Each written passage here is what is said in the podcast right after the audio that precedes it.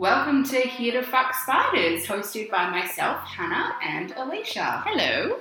We are a couple of queer Australian health professionals, and we're here to talk about sexual health, education, and exploration. But before we do so, there is some things that we need to let you know. So, Alysha, can you take us away with a bit of a disclaimer? Absolutely. Okay, pals, please be aware that we're going to discuss explicit and sexual themes. At times, this might include sensitive topics such as sexual assault and violence. Also, we are Australian, so we do swear, sometimes quite a lot. If this is not for you, feel free to keep scrolling. Also, please keep in mind that although we do have health degrees, we are by no means subject matter experts, and this is not a replacement for therapy or other medical interventions. If anything discussed in this podcast brings something up for you or raises any concerns, please discuss with the relevant medical professional in your area. The intention of this podcast is to share experiences and hold a space for discussion to educate and raise, raise awareness for all. That being said, we are human, so we're going to fuck up occasionally, but we're here to learn. So please feel free to reach out and let us know when we don't get something right, but please be nice about it. And we're back. Hey guys, and gals, and everything in and between. everyone else. Yeah. Everyone's back for a second episode. Thanks so much for listening to our first one. Yeah. Yeah. Second episode. Here we go. Here we go. Electric Boogaloo. okay. What is this episode about, Alysha? This episode is about consent. hmm Um, my belief is that you went off and did a bit of a history check. I sure did. Yeah, we got stuck in a bit of a wormhole there for a minute. Gone through the Um, yeah, so our initial plan was to do an episode about consent, and Mhm. then we stumbled upon the, the fact that marital rape hasn't been a thing for most of history, which is quite upsetting. And in Mm. fact, it didn't get outlawed in Australia. That is, raping your spouse didn't get outlawed in Australia until 1994, Mm. which is a little too. We got quite angry about it. yeah, it's a bit too recent for comfort. Yeah. I feel uncomfortable about it. Mm. Um, yeah. So why why did why did we want to do why did why did why did we want to talk about consent? We wanted to talk about consent because I feel like consent frames the start of everything Yes. from our perspective. Yeah. Remember, we'd spoken about even when we were first thinking of doing this podcast Mm. that we were going to name it something around consent because to talk about lots of the things we want to talk about, we need to understand the framework of consent and what that can include Mm, um, to be able to move forward and have these discussions appropriately and Yeah. with the nuance that we often would like. Yeah. What, what would yeah, I agree, and I think that most often in throughout this podcast, if you remain a regular listener, please, please do? we're probably going to be continually coming Mm. back to consent. And so, if we don't really unpack that concept and what we mean, then we're probably doing a disservice. And Mm. it's just, as you said, it's the foundation for everything. Um, this is probably going to turn into a multi part episode. Mm, so, as we said, Hannah went off for the history check, and we Yeah. were planning on just making it sort of a bit of a introduction to consent, like a 101, bit of education. But as we started digging our way through Yeah, lots of the things that we wanted to unpack, it, it looks more like it's going to be probably a three part Yeah. topic conversation, looking Yeah. into the history of consent, the laws around it, discussions of rape culture and coercion, and then the consent education that's Yeah. happening now and to go forward, really. yeah, correct. Mm. So, for today, we're probably just going to focus on the history of consent. Uh, the history of rape and sexual assault laws and common myths and beliefs and how that has sort of shaped Mm, how we got society today. Yeah. Mm. Before we start, it might be helpful, I reckon, just to give like a little definition of what our understanding of consent is. Mhm. What do you reckon? Yeah, Yeah. absolutely. So, do you have a definition? is it something you reel out at parties to be like, well, actually, Actually, uh, just from my brain, yeah, um, I'd say consent is agreeing to do something Mm. that you want to do. So it's not with pressure. It's not, you know, when you're being coerced to do something. It's because you've decided you want to do it and you fully understand what you're agreeing to. yeah, I think that's the main thing that I normally come to with consent is that you both parties know, or all parties know what you're agreeing to. Yeah. And that you are keen and willing to participate throughout the whole process, and that you also have the option to retract that consent at any point in time with no consequence, Mm. is my understanding. Yeah, yeah. I think most often that's where my brain goes as well to the informed part of Mm. consent.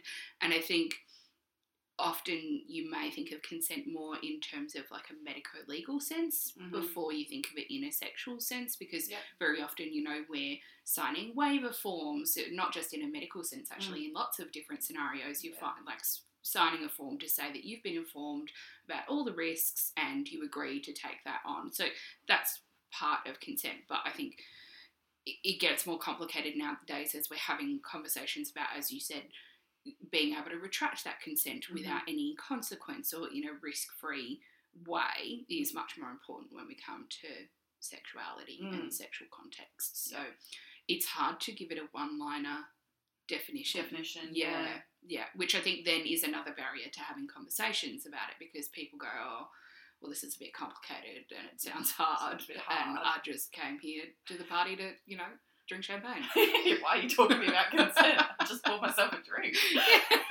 it's not the best party yeah, conversation. it's, it's a pretty heavy conversation, Mm. um, particularly in today's current context with you know Me Too movements and all that sort of stuff. Yeah. But that's also why it's an important conversation Yeah. to have. And I think it's important to discuss it in lots of different contexts as well, yes, and how it can look being the person who's trying to check in as far as making sure that consent is there, and also on the other end being able to set those boundaries. You know, and that can look so different.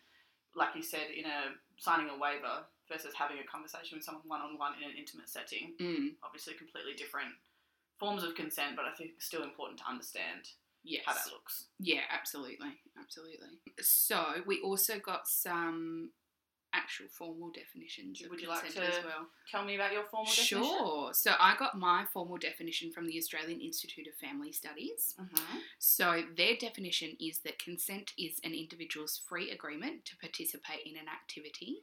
Consent can only be given if it's free and voluntary without fear, coercion, intimidation, or anything else that inhibits free agreement. Mm. Consent also needs to be actively communicated in order to establish a free agreement. This is known as positive consent. It is not enough to say that an individual consented just because they did not refuse or resist. Mm, mhm. How do you feel about that definition? That's pretty good. Yeah, it's pretty comprehensive. Yeah, and I feel like it touches on lots of the things that we just spoke about as well. It's Mm, very inclusive, I would say. absolutely, yeah.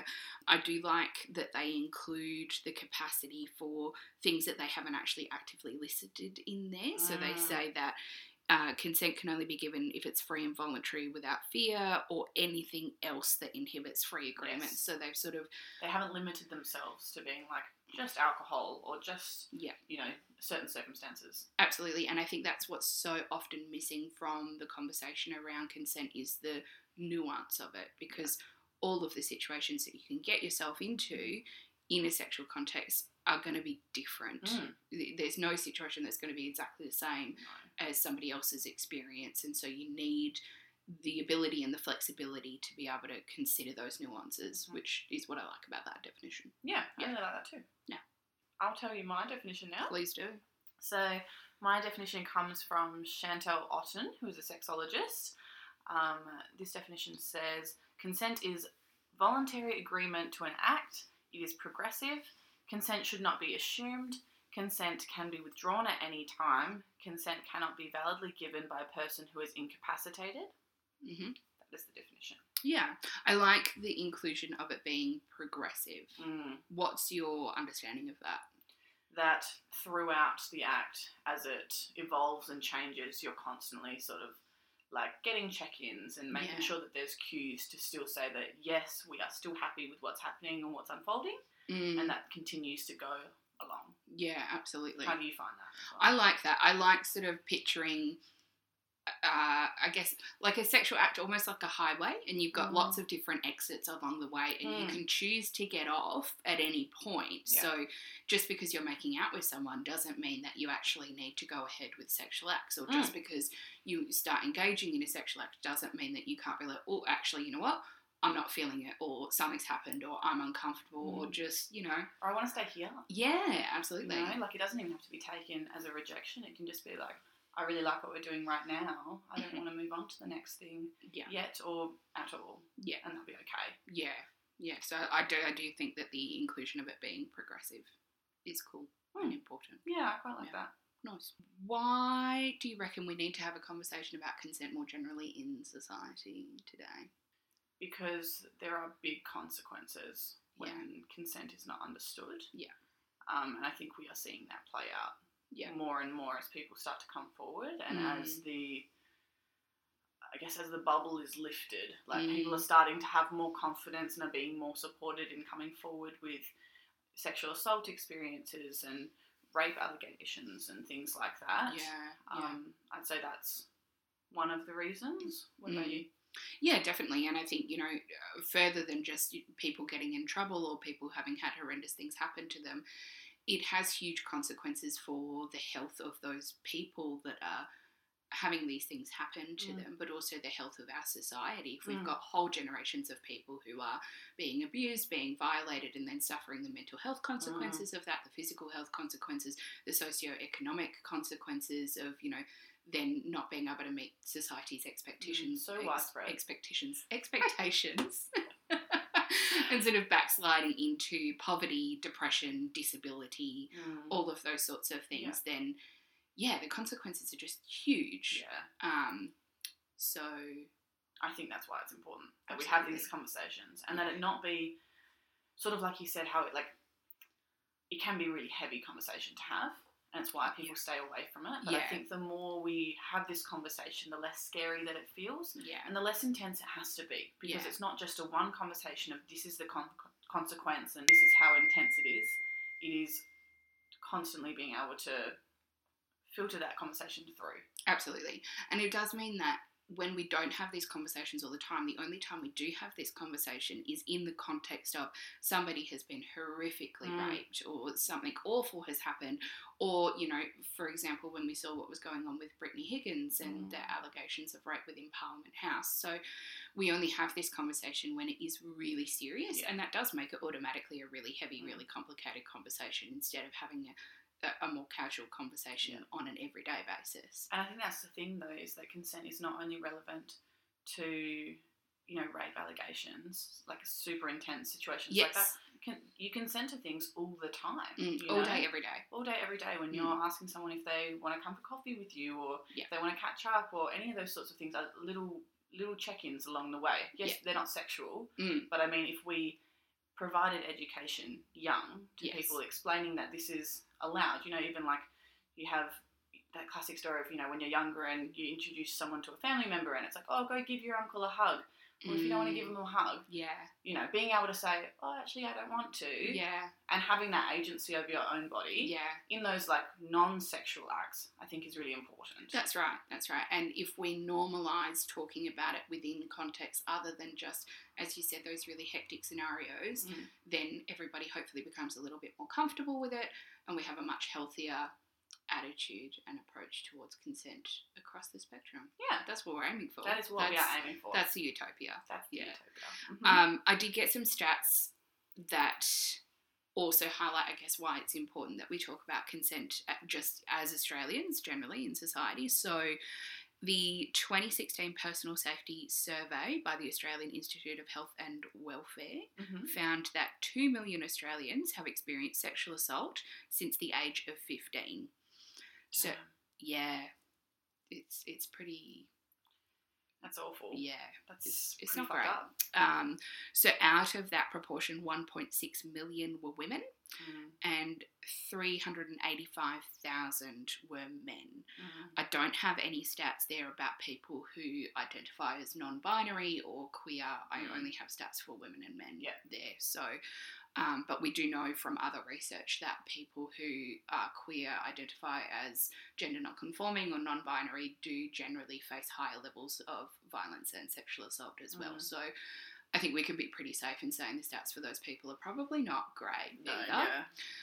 Um, the other concerning factor is that between 2010 and 2018, the rates of sexual assault victimisation recorded by police for Australians aged 15 and over rose by more than 30%. So we're not doing great. Um,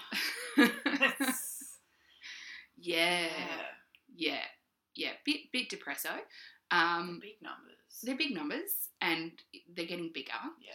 The Which is caveat, not, unfortunately, like it's not surprising. no, You know, like I hear that and it it breaks my heart.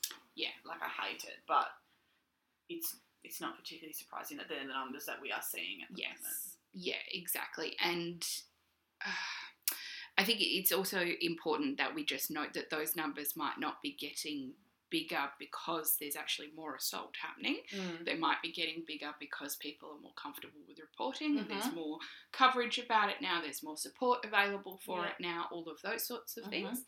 Um, but either way, it's still not great. No, it's Yeah. not great. Yeah. And I guess that's the other thing is looking at those numbers and how large they are. That Mhm. is also with the understanding of how many people don't report. Yes. You know, that is like you need to like that is part of that. Yeah, well. so the research shows us that a lot of people don't report, therefore, even though these numbers are large, they're probably actually bigger than that, Mm. even in actuality, if we were accounting for the people that we don't know about at this stage. Yeah. Yeah. Um, so I thought that it might be helpful for me to talk about some of the myths and misconceptions that, that people have around sexual assault and rape in Australia. Can you, Alysha, think of like any myths around rape or sexual assault or consent? Yeah. Yeah. Um, I don't know if they class in like the myths. I'm not really sure, where you put yeah. them. Just like what what is what's the stuff that you've heard What are the about? stories? Yeah. Yeah. Well, I guess the the stories about how if someone has been sexually assaulted or raped, often the stories that then follow is like it's questioning how much did they have to drink or what were they wearing or why were they on their own. Like it's often looking at the behaviours surrounding the person who was assaulted, Yeah. not actually the person that assaulted them. Yeah. Yep. So a lot of victim blaming. Lots of victim Yeah. blaming. hmm Yeah. Um, I guess I can't actually like think of any other ones at Yeah, the moment, but it's like that's all okay. around that sort of notion, I guess. Yeah, yeah. So I'll run you through some of the ones that I found. So um, this comes from places like the 2017 National Community Attitudes Towards Violence Against Women survey. Mm-hmm. Um, so some of the most concerning ones is that sexual assault is most likely to be con- committed by a stranger and that a woman cannot be sexually assaulted by their spouse. So, Oh, absolutely. yeah, Yeah, um. I was going to say that's another one actually. it's a big one. It's hey? a big one that you consider the the rapist is always that stranger in the alleyway. Mm-hmm. Like even I remember as a kid, like the like the conversation around the the man in the white van. Yeah, Um, if a stranger comes up to you, you know, making sure that you run and you kick and you you know, but not considering that often it could be someone that you know, someone that you trust. Absolutely, and I think we we touched on this a little bit in the first episode where we were talking about what did your sex ed include, and the Mhm. same for me. It was very much around if you were a female presenting person, you got education about how to keep yourself safe, and then you you were responsible for your own safety. Yeah. And very much same deal. It was beware of the stranger in the trench Mm. coat, and beware of the white van that pulls up Yeah. next to you, and very focused on this sort of dark, shadowy figure Yeah. with either you know complete ignorance or like willful ignoring of the fact that we know from research the majority of people are actually sexually assaulted by someone that is known to them Mm. or very close to them Yeah. because they're the people that have the opportunities to get close to groom people Yeah. and to commit these kinds of offences Which does also, I feel like, feed into that victim blaming notion because Mm. then if you are someone who experiences a sexual assault, Mhm. there's this notion of, well, I, I didn't protect myself well enough. You know, like, Exactly. oh, I shouldn't have had so much to drink, or, Yeah. you know, I should have known, or, or maybe I didn't kick and scream. You know, lots of Yeah. people freeze, Yeah. like, as a trauma response. Mm, And, like, but then that immediately puts it back on you going, I haven't done enough to get myself out of this situation. Exactly, or I should never have put myself in that Mm. situation, which then makes you even less likely to go and tell people because you don't think you're going to get a sympathetic Mm. response. And some people don't give you a sympathetic response because, oh, well, what did you expect was going to happen Yeah. when you behave like that or when you dress like that? Or, Instead of looking at the person who was the perpetrator and going, "How dare you do exactly. these acts?" Yeah, and it, you know, very often in court cases, that sort of information has been brought up and these myths have been played into. They'll go, Mm. oh, well, look at her sexual history. Mm. look at the kind of person that she was. They'll bring up photos from someone's social media or the fact that they've been sexting someone and Yeah. use that as evidence for the fact that, well, the fact in their mind, quote unquote fact, Yeah. that this person would have consented to that act. Mhm. Um, so, one in five people were unaware that non consensual sex in marriage is against the law. Sorry, I'm not laughing because it's funny. I just Because it's outrageous. Yeah. Yeah. And in a way, I mean, what age I, are we I was going to say you can't blame them, but you can. but you You can't. can. but you can. But you can't blame them when it was only in 1994 that all marital rape in all states and territories of Australia was illegal. So that's within my lifetime. I was going to say that's very recent. yeah, which just doesn't feel okay. It Um, doesn't feel okay, but it also does explain why there's people still going, oh, but I just thought I owned her. Yeah, And our vows meant that that was consent. yeah, yeah. Because up until very recently, vows did mean consent forever. Forever and can't be retracted. Can't be that right? retracted, essentially. Yeah, Wow. yeah. So we'll talk about that a little bit later and where that sort of comes from. Mm-hmm. Um, another myth and statistic for you is that a true or genuine victim of sexual assault does not delay in reporting, and one in ten people believe that women were probably lying about sexual assault if they did not report it straight away. How do we feel about that? Bullshit. Yeah. Like, And I mean, what about, let's talk about some of the reasons why someone might not report a sexual assault straight away. So, I mean, shame. shame, absolutely. I mean, in this current day and age, even just not feeling like you're going to be believed or supported. Yep. I mean, if you want to go into the fact that if you've just been violated Mhm. by someone, maybe you don't want to take yourself to the hospital to get a rape kit. Yeah. And then have all of these people ask you invasive questions and do invasive testing. Yeah.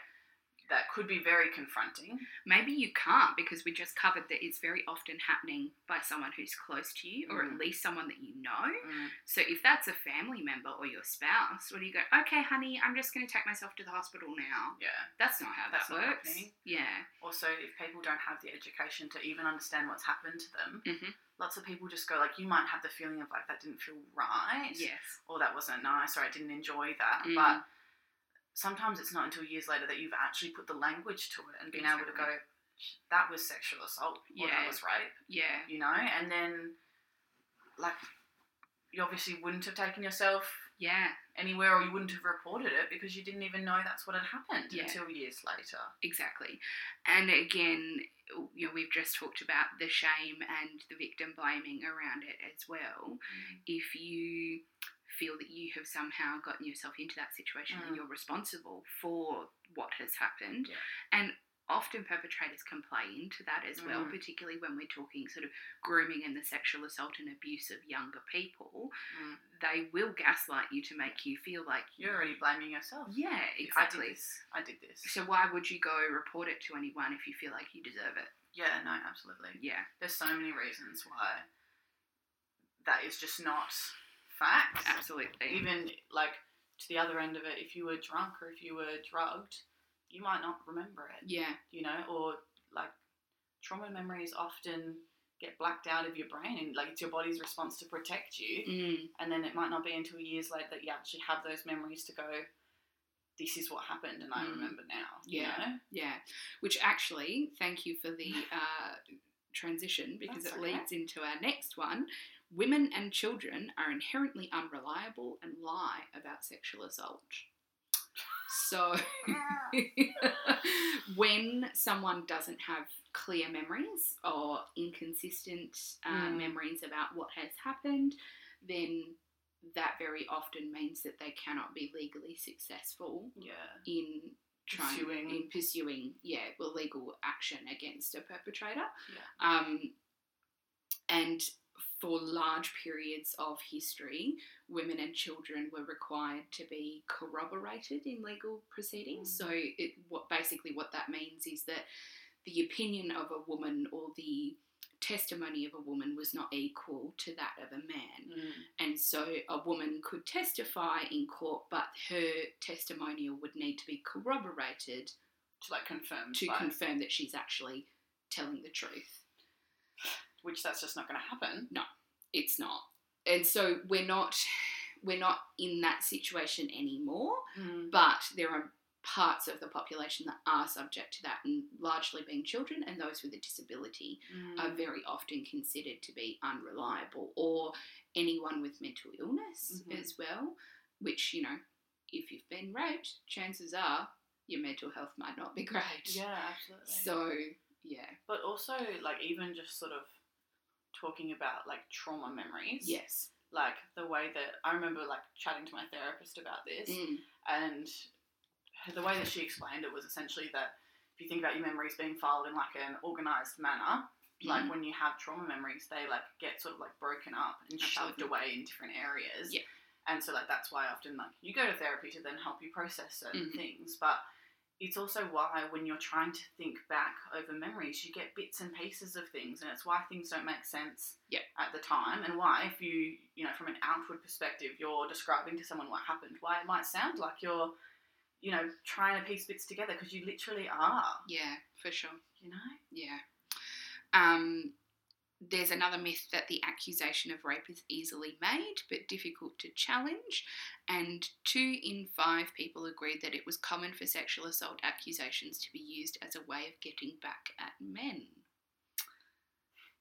So I guess that leads into the current environment that we have today, where you know, uh, particularly in the Me Too movement, a lot of really prominent men in the community, leaders, artists, all that sort of thing, were Mm. accused of sexual assault or rape or really horrific behaviour, and there was a lot of backlash around protecting the reputation of these Mm. people or that you know their lives have been ruined on the basis of the, the allegations. allegations. Yeah, I was going to say Um, you see that all the time these mm, days. mm, It's yeah. quite common that you have, you know, it, often you're looking at this from a place of that person may have success. You know, Yeah. they're like, well, why would you come out with this allegation at this time? yeah, And it's like maybe maybe they're sick of them using their position of power to continue to get away with things. yeah. You know. Yeah, and I guess the Me Too movement gave a lot of people the, I guess, the comfort, the security of knowing that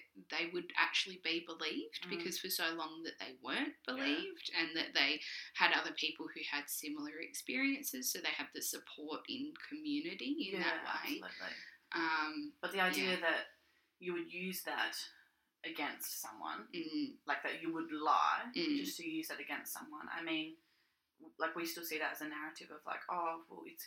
Do you really want to come forward with that? It's going to ruin his. It's going to ruin his career. yeah, absolutely. You know, Yeah. like Yeah. Uh, okay, let's move on to the next one. Yeah. Some sexual assaults are more serious and damaging than others, and non consent is verbally articulated, evidenced by struggle, and results in physical injuries. So, one in eight people agreed that a man is justified in having non consensual sex if a woman initiated intimacy in a scenario where the couple had just met and one in seven agreed that this was justified in a scenario where the couple were married and the woman initiated the intimacy. right. So there, there was a few different ones there Mm. actually. Let's just work backwards through it. So we've got again the one in seven people essentially believing that marital rape doesn't exist. Mm-hmm.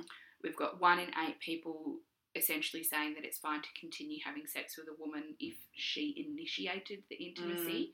So there's sort of Mm. So this she started it, then sh- naturally the rest of it is just going to follow. yeah, and I Which guess could be as simple as you know, if you've started kissing someone, Mhm. you know, if I've initiated kissing someone, Mhm. then the idea is that anything that follows, Yeah. Well, I started it. Yeah, so it's really contrary to if we skip back to when we were talking about the definitions of consent, Mm. really contrary to that idea of consent being progressive. Yeah. It's very like if you consented to this one act or if you acted like you wanted it, Mm. then that means, ergo ipso facto, you Mhm. consent to the whole lot. Yeah. No matter what. Yeah. Um, But which be- consent by default. consent by default, Yeah. which becomes a big problem, particularly with the idea of, of victim shaming being part of the, the culture quite prevalently. That if you are going to be engaging in any kind of casual sex, Mm. then you're more likely to have sort of this evidence of that implied consent. As in, if you agree to go on a date Right. Yeah. via Tinder, Almost from that moment that you've swiped on the app, your consent you're is basically consenting. yeah. Yeah. you've ticked the box. Yeah. So, too bad. Mm. If you know if that turns out to go really wrong yeah. later, you can't really. Yeah. These people are pretty much saying that. Well, no, yeah, that was consent. yeah, exactly. Mm. Um, and so let's get back to the consent is verbally articulated, evidenced by struggle, and results in physical injuries. Why is that wrong? Wait, can you just say that again? Sorry.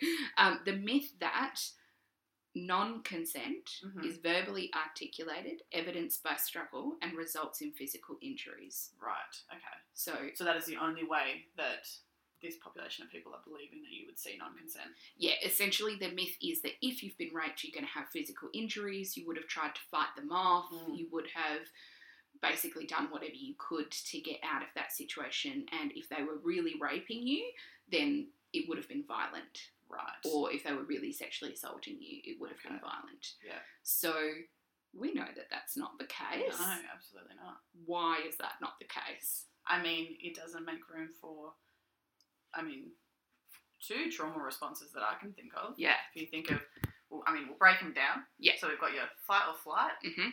which I guess is what they're talking about. Yeah. They're looking for your fight response. Yep. But if you're in a situation where you can't run away Mm. as well, so you can't fight. Yep. You've got freeze. Yep. Is another response that lots of people, you know, so you literally like, you're stuck where Right. you are, Yeah. not engaging, Mm. but just You sort of disassociate. yeah, like Yeah. disassociating, but you're still there, and so you wouldn't be seeing then that kicking, Yeah. that pushing off, all of that. But then the fourth response is actually fawn. I don't know if you've heard about that. Before. No, teach me about this. Yeah, so the fourth, fourth, like trauma response that you often see is fawning, which Yeah. is when someone essentially sort of gives in to the act. Right. So the way that it can be seen is like often when we are talking about being like, I didn't like I didn't really want to do it, Mhm. but or like I just I gave him head so that we didn't have to have sex. right. so I it's see. often why it's there's become sorry, let me get my words. Mhm. There's had a lot of literature come out from the Weinstein cases Mhm. about because then often they'd still be going to like dinner Mhm. afterwards or they'd still be like Mhm. polite afterwards Mhm. and that's part of this fawning response is that you are appeasing the situation to protect yourself I see. Okay, so I, I think I was aware of this, but I didn't have language to Mm. it because there is all of these scenarios where you do have to run that calculus as the vulnerable person in that scenario. You, okay, this person's physically bigger than me. This person's capable of a monumental level of violence which could really harm me, or this person has a considerable amount of power Power. so they could fire me, they could ruin my life, they could make things really difficult. Yeah. So I just didn't have a word to Yeah, encapsulate that's all of that. So it. thank you. they call that the fawning, Fawning response, response. and it's true like traditionally or it's more commonly seen in women hmm which is because that is often where you're seeing this big sort of power and strength dynamic Yes. sort of that change there Yeah, that makes sense. Yeah. Yeah. But I mean, that doesn't account. You wouldn't be seeing bruises and things like that. No, exactly. But I know that, like, I've been in those sorts of situations where you've done that calculation of do I feel Same. safe enough Yeah. to say no in a way that could result in an aggressive response? absolutely. No, I don't think I am. Yeah. And then you do what is safe for you to get out of that Yeah. In an appeasing way. Yeah. You You know? essentially make compromises to ensure your own safety, Yeah. and similar, like I've been in those Literally. situations before, Yeah. and it doesn't mean that it's any less damaging. It might be less physically damaging, Mm. but only because you have played that war game in your Like mind. Like you've already gone through the sort of the scenario, the many scenarios in Mhm. your head of how Mhm. this could play out, and often it then also means like the reason why people don't believe this as well is then at a later date, like you then might still smile at them when you see them, or you might still have conversations with them, and people will go then, well, how can that have been assault Yes. if you're still playing into Yeah. this? Why are you playing nice? Yeah. but that is literally what it is. And how can you stand to be around your abuser if they really did that to you? And you Mm. kind of have to explain how you don't have any power in that scenario to make things any different. Yep. And so this is what you need to do to continue to survive yeah, in that like it's, a, circumstance. it's complete survival mode. Absolutely. So yeah. that myth just doesn't. doesn't doesn't- apply. doesn't apply. apply. Not Busted. valid. Um, some sexual assaults are more serious and damaging than others. How do we feel about that myth? I mean, I don't know what to say to that. yeah, it's kind of bullshit. I guess what it m- is probably referring to is people not taking the rape or assault of, say, sex workers very seriously Mm, um, because they're already giving it away. So, Yeah. so what does it matter? Like that kind of just holding gross less on value attitude. Yeah, um, or and again comes into the victim shaming. Oh well, you know she was going out every Saturday night and she was sleeping around, and look at how many Tinder matches she had. Mm. So she's being a slut anyway. So does What it really matter? expect? Will she even remember? Like, or again, oh well, it wasn't a capital R rape, or it Yeah. wasn't a violent rape, or it wasn't super serious Mm. assault. So therefore, just get over it. Yeah, like bringing it to that coercion side of things. Yeah. Like, oh, but that was her. That was her partner. She's Mm. had sex with him before. Yeah, exactly. So, So- that's not serious. That's not that, serious that doesn't matter. they love each other. Yeah. You know, doesn't account for the fact that you didn't want to and you said no and Yeah. You weren't in the mood, but yeah, Exactly. that's not serious because it's different circumstance. yeah, It's not a stranger in the alleyway. Yeah, exactly. Exactly. Which um, dismisses the fact that all sexual assault and rape is damaging, Mm, regardless of who it's with or the level of seriousness. absolutely. It's all bad. It's all bad. It's all bad. Just don't do it, folks. Don't do it. Less would be great.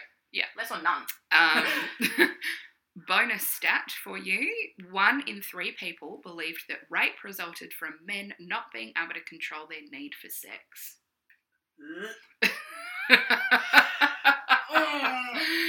yeah, yeah, vomit. Um, how do we feel about that concept? well, Yeah. I mean, Mm. if we want to look at men as just being pure Neanderthals with no impulse control, Yeah. which I would love to say in this day and age, surely, Mm. given that we have such developments and we aren't doing things from prehistoric times like we used to be, Yeah. that we would understand that we have also progressed Mm. in this way. Mm. I mean, it's just bullshit.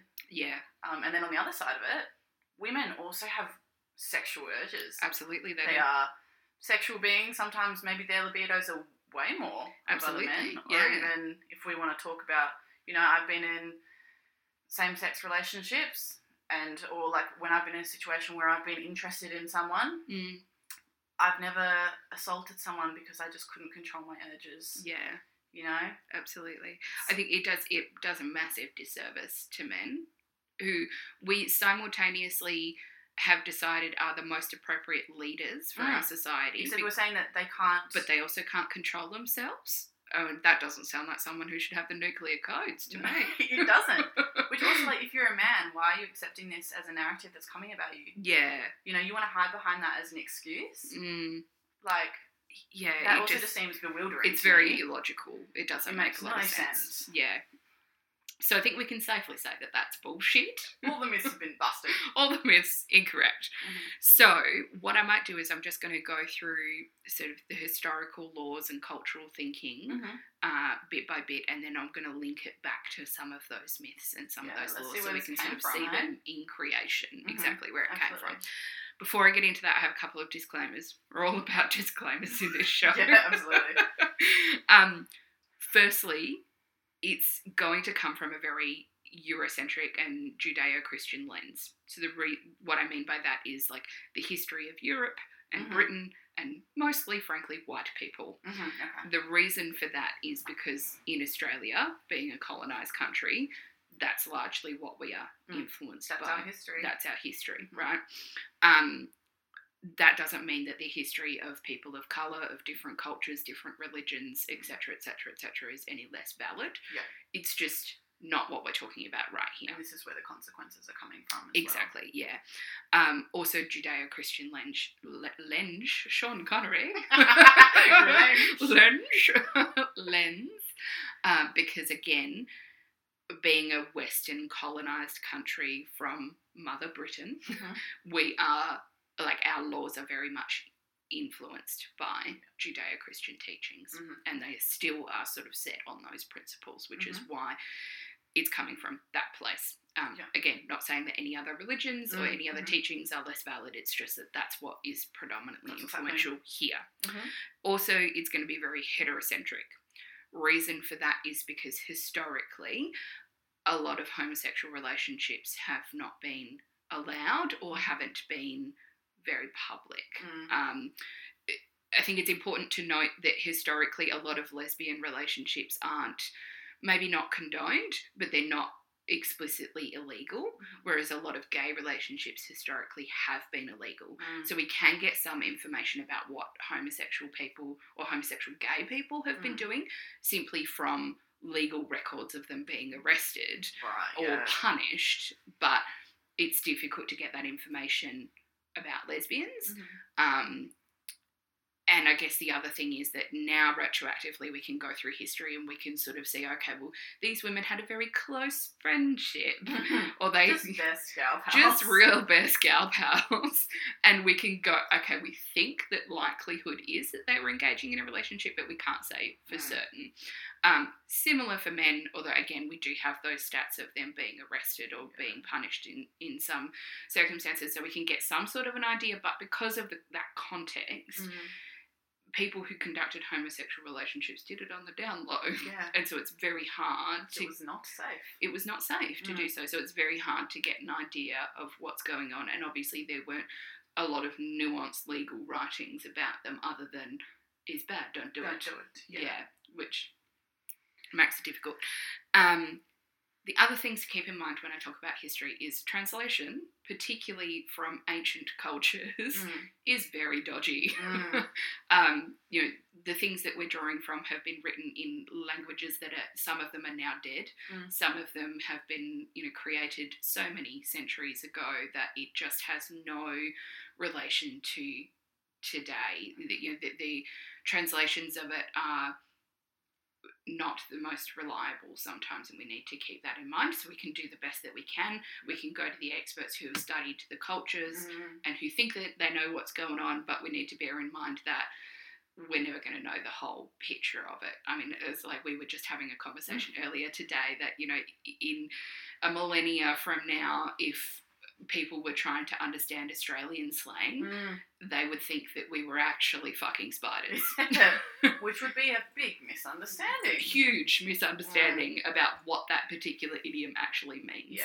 Which is why lots of these things need many pinches of salt Yes. with the information. Exactly. Um, also, many of these cultures historically may not have been particularly literate. They may not have been writing, and so the cultures that did record history of them were not actually of that culture. Uh, So the, the typical saying is that history is written by the victor.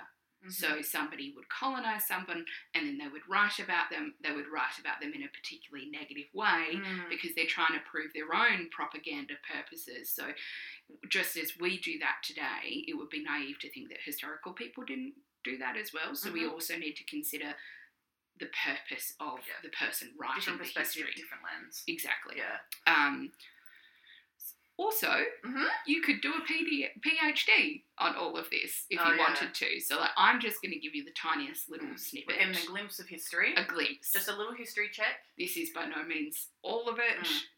You know, Don't come, don't come for Hannah. don't come don't come for me okay As it I, was, I had to be like, we're gonna make it quick and brief.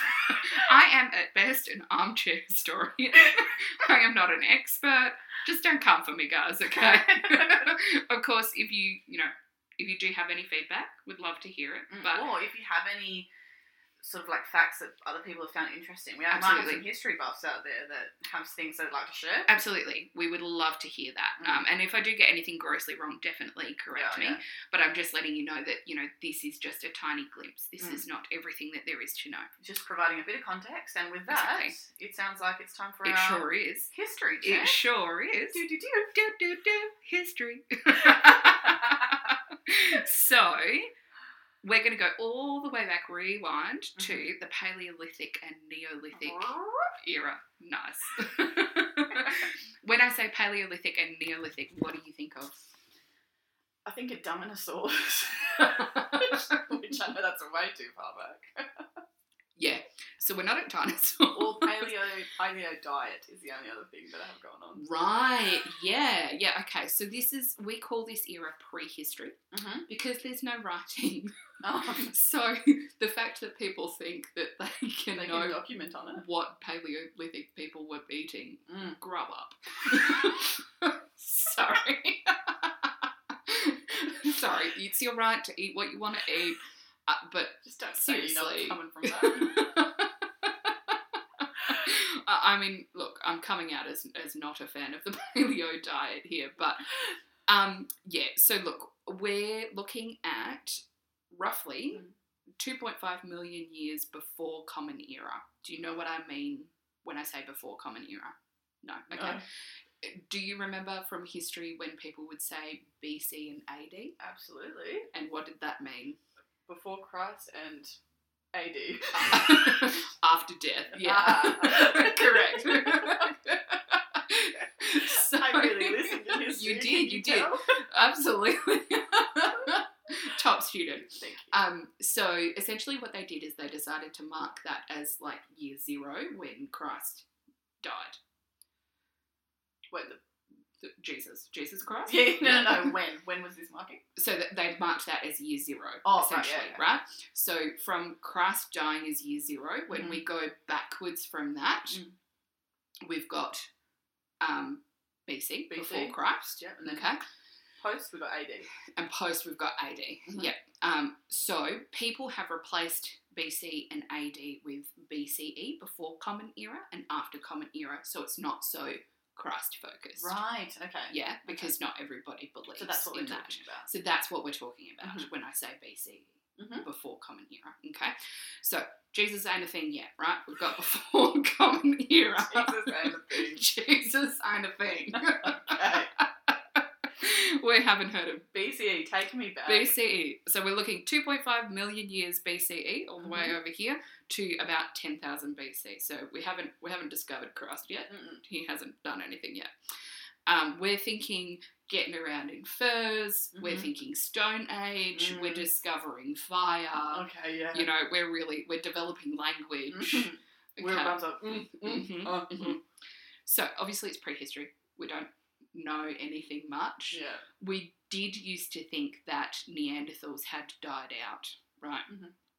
And that there was no Neanderthal blood, but we've actually got that completely wrong. And Homo sapiens sapiens did actually breed quite a lot with Neanderthals, and the, their understanding is that there was actually quite a rich culture between the two. Um, so we don't. The, the typical depiction is caveman dragging woman off by hair, Mm. but we've now discovered art from that era. We've now discovered that actually Neanderthal tribes and Homo sapiens sapien tribes were living in what might have been harmony. Okay. So, uh, look, I'm not saying it was probably great, but I'm just saying something. that it was more complex than what people have historically thought. Yeah. And so instead of thinking of like Ugg and Gronk, Mm-hmm. and Ugg is dragging Gronk away by her hair, it may have been more complex than Yeah. that. Okay. So just keep that in mind. But Yeah. really, heck knows, Heck knows. because we, we weren't writing yet. Yeah, absolutely. okay, so how does this relate to our consent and our myths? Well, I guess you uh, you can sort of think of this in terms of the ideas of masculinity and femininity and what is natural for people Mhm. to be doing. So there can be arguments around, well, back in Like the those gender roles already getting established. yeah, pretty much. Like if we're thinking, you know, back in the caveman day, the woman would be gathering berries and looking after the home, and the Mhm. man would be out hunting like he should be to be a real man, Mhm. which is kind of concerning that we're aspiring to be cave people. I thought we were moving further away from this. I thought that's what the aim was, but then Mm. hey, people are back on the paleo diet, so I don't know, folks. What do you want to do? she doesn't like. but it, you know, and it was often used as an argument for not allowing queer people to have the relationships that they want because this is the natural way of the world is Mm. that women are the gatherers and the nurturers and men are the hunters and you know so that's why we can't let women work because it would be unnatural and Right. you know so Mhm. a lot of that stuff we still kind of get from that Yeah. and to be honest, we don't know what they were doing. We don't know what they were doing. We don't know what they were eating. We just don't know, people. Just stop it. It was a long time It was a ago. long time ago, Mm. you know? Um, right, so let's fast forward yeah. to the ancient age. Okay. Okay. So we're roughly 3000 BCE, before Common Era, hmm to 500 CE, Common Era. Oh, okay. So within that time, we've got Jesus. Jesus is Jesus around. became a thing Mhm. and then he was not a thing Mm. because he died, allegedly. Mhm. um, what else do you think of when I say ancient age? I don't know. Big rocks. Teach me about the Are, are the big age. rocks doing anything? no. Just big rocks. Okay, well, if you conceptualize those big rocks within pyramids, you'd be right. yeah, that's what I meant. so we're thinking Bronze Age and Iron Age. Mhm. Okay, we invent the wheel. Mhm. We invent writing. Mm. We've got ancient Persia, ancient China. People are doing things. people are doing so many things. People are developing really complex civilizations. Mm. Um, particularly, a lot of the places that the Western world later colonized were doing really well at this Mhm. period of time. okay. Okay. Sorry, guys. so, ancient Persia, ancient China, ancient India, Hanging Gardens of Babylon, the Silk Road, pyramids, ancient Egypt, ancient Rome, ancient Greece, people getting around in togas, Mhm. inventing laws. Okay, that's Okay. where we are. That's where we are. It's a big span of time. Yes, that's where we are. So we've got one of the first known legal texts, so one of the best preserved, longest, and first known of legal texts Okay. um, from Babylon Mhm. called the Code of Hammurabi. Mhm. So it was around 1755 to 1750 Mhm. before Common Era. Mhm. Okay. Um, in it, it's got some of our first rape laws. Wow. Okay, so like way back then, we're already Yeah. thinking about this, and this is a problem. Mm. Okay, so I'm just going to read you some of it. So, if a betrothed woman is raped by a man, then he will be put to death, and she can go free. Mhm. Okay, so if a woman who is betrothed to be married Mhm. is raped by someone, Mhm. then he will be put to death. Mhm. It's kind kind of extreme, Mm. but she gets to go free. Right. Okay. A bit progressive, really, to be Uh, honest. yeah. yeah. It also really, has- she's been spoiled. We're going back in the day. However, if a man rapes a married woman, it's Mhm. going to be treated as adultery and they're both put to death. No matter what. No progression there. So there's really no There's no grey area there at all. there's no there? grey area. There's no ability to understand, well maybe actually she was raped by Mm. this Well, she person. said that. Um so there's some other laws that we see So immediately back in the day, we're already looking at that blame. we're already looking at blame. Yeah, It- we're already saying that she is just as involved in this Yes. as he is, Essentially. and she yeah. deserves to die.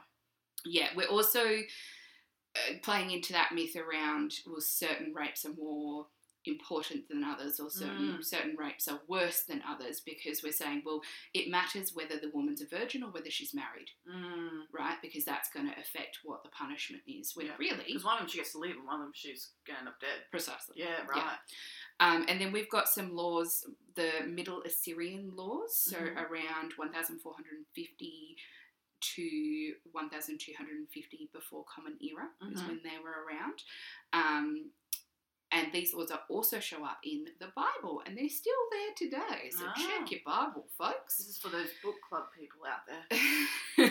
Anyone who's in the book club, check it out. Mm-hmm. Um, so those laws essentially allow a father to rape the wife of a rapist. Okay, Mm-hmm. so if your daughter is raped by someone, Mm-hmm. you can go and find the rapist's wife and rape her in revenge. Right, a revenge raping. A revenge raping, totally okay. okay. Right. yep, sort of an eye for an eye Mm, situation. yeah, you okay. rape mine, I'll rape yours. Mhm. right? Um, we also have laws that allow or mandate a rapist to marry the victim Mm. of rape, and that one continues for I a was very say, long I time. like that's not that old of a law. no, it, well, I mean it is a very No, old it's, law. yeah, so I mean, it's obviously a very old law, but I feel like that's still something I've heard about yeah, somewhat recently. yeah, yeah, That yeah. in some cultures, you know, That continued for a very, very long Yeah. time. Um, and then the- she's like damaged goods. exactly, exactly. So we're going to talk about damaged goods and virginity in a second. Yeah, no worries. Um, so they would have to marry their victim, and in some cases, they would have to pay a fine for the raping. Fine. A fine, yes. if you rape someone, you pay a fine. Okay? Or Because she is property? bingo, ding ding ding, top marks. You are doing well at the history class. So essentially, all of these laws present a woman and the woman's virginity as the property of her husband or Mhm. her father. Yeah. and rape is considered sort of vandalism or property damage, and it sets up the man, either the husband or the father, as the victim of the rape. Yeah. They're the ones that have been damaged Yeah, because it's their property. because it's their property. Yeah. yeah. okay. It also bakes in from the very start this inherent risk for a woman to accuse a man of rape, Mhm. because if she does, then she's potentially going to die. Yeah, I was going to say, why would you accuse someone when it then puts that on yourself? Exactly. That you are now exactly. this idea of a damaged good. Yeah. And the reason why this is relevant and why I bring it up is because when we start advocating in the 70s and 80s for marital rape to be illegal, Mm. there's a lot of hysteria around this figure of the vindictive wife and how if there's no consequences for accusing a man of rape, then the vindictive wife will accuse a man of rape just because she didn't buy her the jewelry that she wants. And so, therefore, there needs to be this inherent risk in accusing a man of rape. Otherwise, women everywhere will just be doing it left, right, and centre, and it'll be chaos. And think of all the men's reputations that'll be All ruined. reputations. Reputation. Yeah. Oh, It's not great. it's not great. It's not great. Yeah. Also, like 70s and 80s wasn't that long ago. No, it really wasn't. No. Um. So virginity. Let's talk about virginity a bit. All right. Yeah. Because you know we've talked about how the virginity of the woman Mhm. is essentially the property that we're talking about and Mhm. the most valuable thing that we're talking about right now. So, Alysha, what is virginity? Virginity is a social construct. Correct. Nice. we could stop it there. To be honest, we could really just yeah, just mic drop. Yeah. Done. it is a social construct that was, I want to say this, um, really designed to frame women in a way that it reduces your value once you have Yeah. had your first sexual debut. yeah, drive it off the lot, she values, you know? Yeah. Yeah. I Yeah. mean, it's like Virginia just talks about the first time that you've had sex, but it really Yes. only matters, what seems to only matter in the perspective of looking at a woman's virginity. Like, you never Yeah. think about a guy losing his virginity and that holding some sort of value or changing their Yeah. status as much. Yeah, I mean, I think that certainly today that's Mm. socially true, although a lot of religions and cultures still do say that technically both a man and a woman should be a virgin before Mm, yes. marriage, but it, you very rarely see men actually held to that standard, Mm. and very rarely see men punished either formally or otherwise Mm. for having lost their virginity. Yeah. Um, So you're right. Virginity is a social construct. It's a bit of a tricky one because when you start talking about okay, someone who's never had sex, what is sex? You Mm. then need to define. Yes. Well, I mean, normally, yes, I guess if I'm if I'm thinking about the version that I was told of Mhm. virginity, Mhm. it is the it is if you haven't had penetrative sex because then it's Yes. linked with the popping of the cherry yes, and the likelihood that you're going to bleed because your hymen's going to get ripped. correct. So in this construct, the cherry is the hymen. Mhm. Yeah. So you're right. Like when we talk about it in the traditional sense, we do kind of need to talk about it as in penis and vagina sex, penetrative sex, Mm. because it is linked to the condition of the hymen. Mm. Can you define the hymen for us, or would you like me to? Oh, I could try, but I might butcher it. Yeah, sure. You go for it. All right. So, I see you've got that definition uh, there. look, I got my notes. I came prepared. Yeah. Go on, give me the definition of So- the hymen. The hymen is a rim of tissue in the outer portion of the vagina. Mm-hmm. It's uh, believed to essentially seal the vagina Mhm. off in a lot of these cultures that believe that virginity is very important. Mhm. Um, it doesn't act like a freshness seal, folks. No. It's not a Tupperware, it's a vagina. Stop it. Stop it.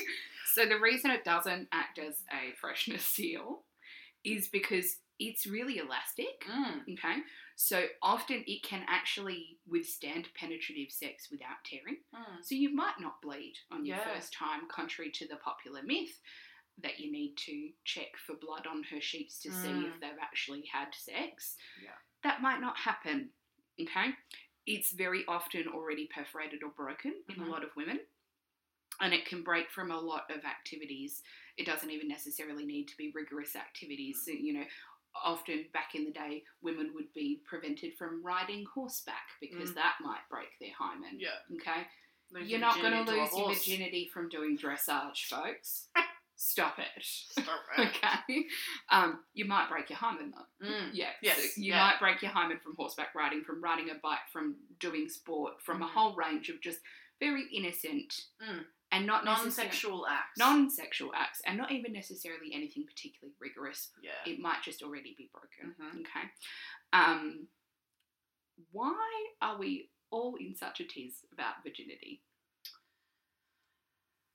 Uh, because I guess, like, why do we value virginity? Yeah, why why have so many cultures for so long cared so much about virginity to the point that we still care about it today? I mean, people are still taking vows of purity before marriage and, and all sorts of things like that.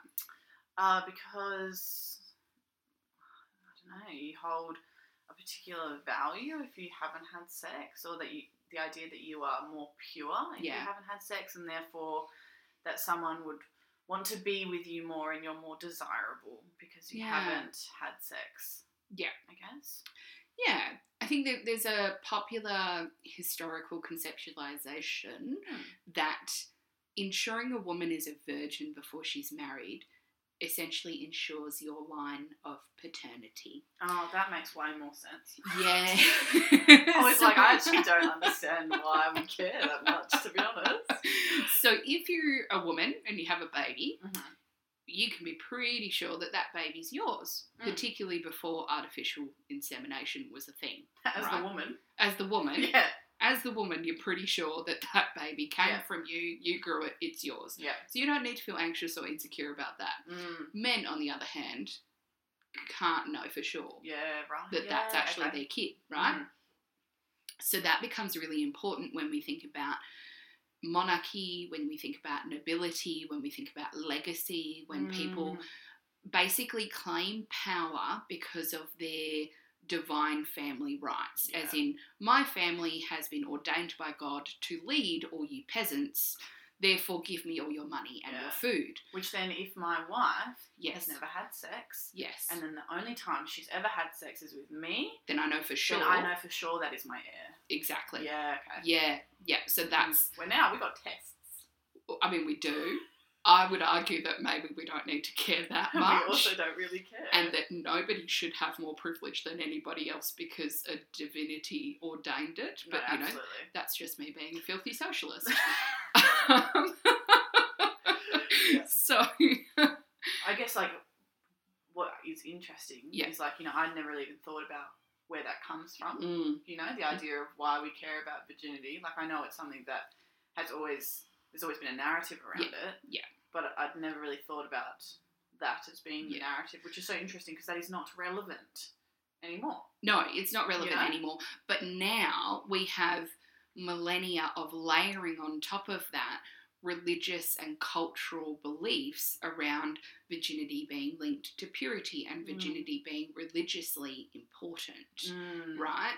So we've now been living with this for so long that it's impossible to sort of extract Mm. Probably original purpose of it from all the religious beliefs Yeah. around it. Yeah. Um, Which sort of then start to talk about like your character as a person and what it says about you. Yes. I mean, it, it reminds me of the tissue story. Do you remember the tissue oh, story? okay. Is the tissue story going to be told by Sam or Alex? So uh, have we introduced Sam and Alex to? We haven't. Let's talk about Sam and Alex. Okay, we're going to talk about Sam and Alex.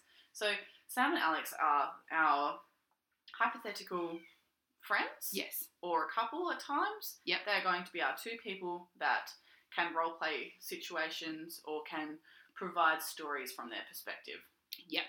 Yeah, so essentially, if we want to talk about our own experiences, but we don't have consent or we don't necessarily want to out other people that you know we've come across before, um, we might use Sam and Alex as an example. If we've got stories that we've heard from friends, but they don't necessarily want to be known, we'll use Sam as Sam and Alex. So it doesn't identify anyone. It doesn't necessarily make anyone feel uncomfortable if they're not happy being public about their stories or their experiences, but it helps us still communicate to you. And it might not necessarily be a real person either. Mm. Sometimes it'll be a hypothetical It scenario. a, yeah, hypothetical So that we can describe things to you. So we're going to have these pe- people Hmm. Sam and Alex. So, Sam and the tissue story. Sam and the tissue story. So, Yeah.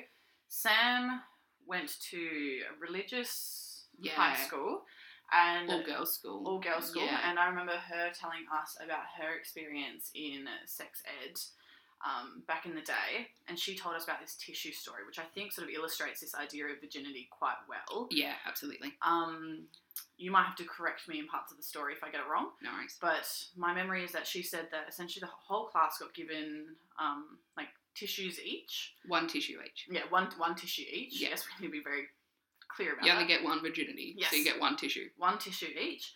And then was it you were meant to go around and shaking hands with people? Oh, I don't remember that part. Maybe. Yeah. Because that's how we got we lost bits of our tissue. Oh, no. So as I remember. yeah, you, maybe you tell the story. I'm Sorry, honey. on the story. I, as I remember it, the teacher would then say, "Okay, tear a piece off your tissue if you have shaken hands with someone. Mm, that's what it was. Yeah. Tear a piece of, off your tissue if you have kissed someone. Mm. Tear a piece of tissue off if you have done X, Y, Z Mm. act Yes. before." And then by the end of that list, You are left with a little bit of tissue.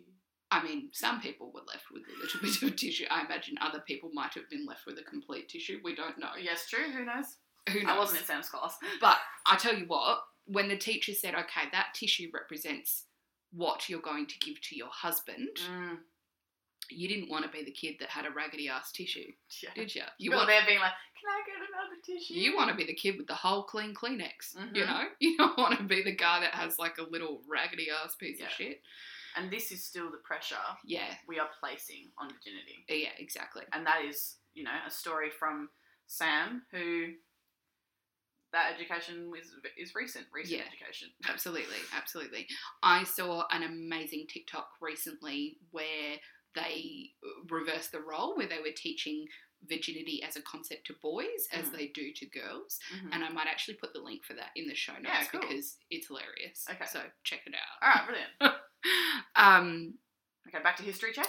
back to history check and to virginity and why we care so much about Mhm. virginity. So essentially, yeah, pa- ensuring pa- paternity, and Mhm. now we've got all of these religious and cultural attachments to it.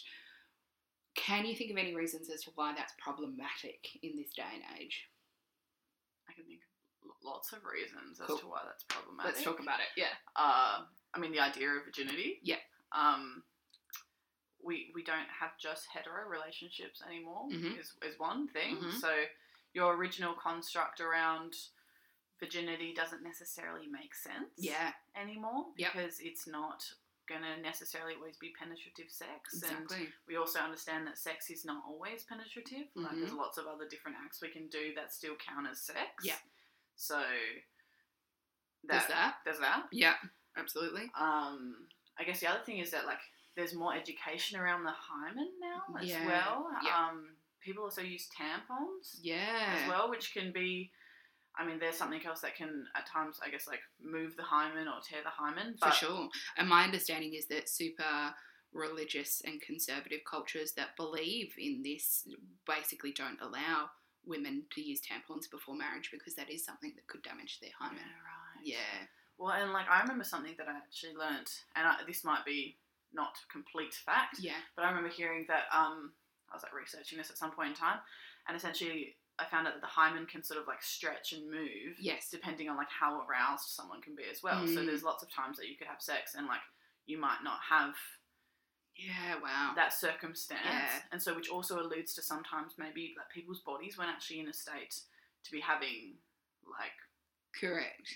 Sex in a way that's not painful. Yeah, yeah. You know. So not only do you need to not have sex before marriage, when you do, you need to have bad sex. yeah, well, it's yeah, that's pretty much sort of what it's saying. yeah, which is that's not great. yeah, and Yeah. then also that for some people, if you've got like a hymen that's like fully covering as well, Mhm. that there's actually medical things that can be related to that. For Mhm. some people, that's you know you actually you actually have to go have a medical procedure done because that's not the more common. Yeah, well, even if you think about it in the concept of menstruation, I mean, you actually do need that perforation to be able to pass menstrual blood.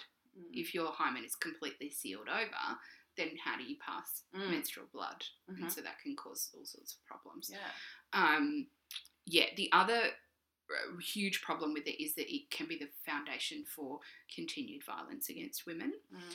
or uterus owners Mhm. um, because there's things like virgin checks. So a lot of cultures and countries and people will do virgin checks on women before they're married, women and Mhm. girls.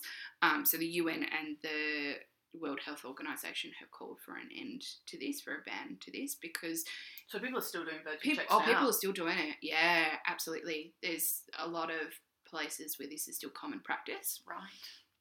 So women are subject to, you know, obviously really invasive Yeah. tests to essentially ensure that they're a virgin. And if they fail that test, then they're subject to violence, to ostracism, to Yeah. all sorts of really horrendous outcomes. But the problem with the test is that it's not scientifically valid because, as we've just discussed, there's all sorts of reasons why your hymen might be damaged. Yeah. Um, Mm. so that's that's not great. And then subsequent to that, if you fail these virgin tests, not only could you be subject to something like an honor killing, but you, there's also these then these procedures to essentially restore your hymen. So there's like Right. surgeries to uh, restore your hymen to a virginal state, like hymenoplasties, which women might feel like they have no choice but to do Right. in order to avoid the violence that might be placed upon them by their family or by their community, or even just the social consequences, you know, the ostracism and the, Mm. the dishonor that, that, That comes with that that. comes with it. Yeah, Mhm. even if it's not like the most extreme levels of honor killings, there's still a lot of shame, a lot of stigma, a lot of consequence around that, or even just, you know, not being able to make a good marriage where Mm. that might be important for you within that culture, Yeah. particularly if it's a culture where you as a woman have less rights. Mhm. So, yeah, Mm. it's, it's not great. It's not serving women. Please No, it's stop really it. not taking care of women at all. No. So virginity is bullshit, Mm-hmm. but unfortunately, a lot of our ancient laws are still sort of based upon that. Yeah. I mean, our current laws Yeah. sound like they're based upon those ancient laws. The- exactly. Yeah. Exactly. So that's why we needed to take a little minute to really explore virginity. yeah, absolutely. All right, let's skip back. So we're still in the ancient era. We're still talking pyramids. We're still Mhm. talking all that stuff. Togas. um, togas, all that. We've also got some laws, so the Hittite laws, and also known as the Code of Nesilim. Mhm. I'm probably mispronouncing everything horrendously. I'm very sorry. I'm No. doing my best. You're teaching me. um, so this is some other, some similar to um, the Code of Hammurabi is ancient legal code dating from 1650 Mhm. to 1500 Mhm. BCE, So we've got some Before com- before Common Era. So again, pre Jesus. Mhm. Okay. Also in the Bible, still pretty much word for word. This is still in the Bible. this this what I'm about to read you. Right. Okay. So this law outlines the differences on what should happen based on where a rape occurs. Okay. If a man seizes a woman in the mountain, it is the man's crime and he will be killed. But if he seizes her in the house, it is the woman's crime and the woman shall be killed. If the husband finds them, So I should run to the mountain. yeah, if you're going to be raped, if you're going to be raped, ideally be raped in a mountain. Just get to the mountain is what I'm Yeah. hearing. Yeah, yeah. There's some other versions of this where you can read field and city Mhm. instead of house and mountain. Yeah, okay. Again, translations, Yeah. they're a bit dodge. Mm. Okay. Um, if the husband finds him, them, he may kill them, and there shall be no punishment for him. What? Yeah. So if you, as a man, Wait, and this is still in the Bible. yeah, it is. Interesting. I mean, there's a lot of really questionable treatment of women in the Bible. I probably shouldn't go into that too much because someone will come for me. I mean, no disrespect. I know I'm also not a biblical scholar, but you know, people in the book club know. just Mm. reflect on that. Mm-hmm. Um, yeah, still in the Bible. Mm-hmm. So essentially, the the point of this is Mm-hmm. that what they're saying is if a woman is raped in her house or in the city, there would be people around, and so she could cry for help. Mm. Okay, if she's raped out in the field or in the Right. mountain.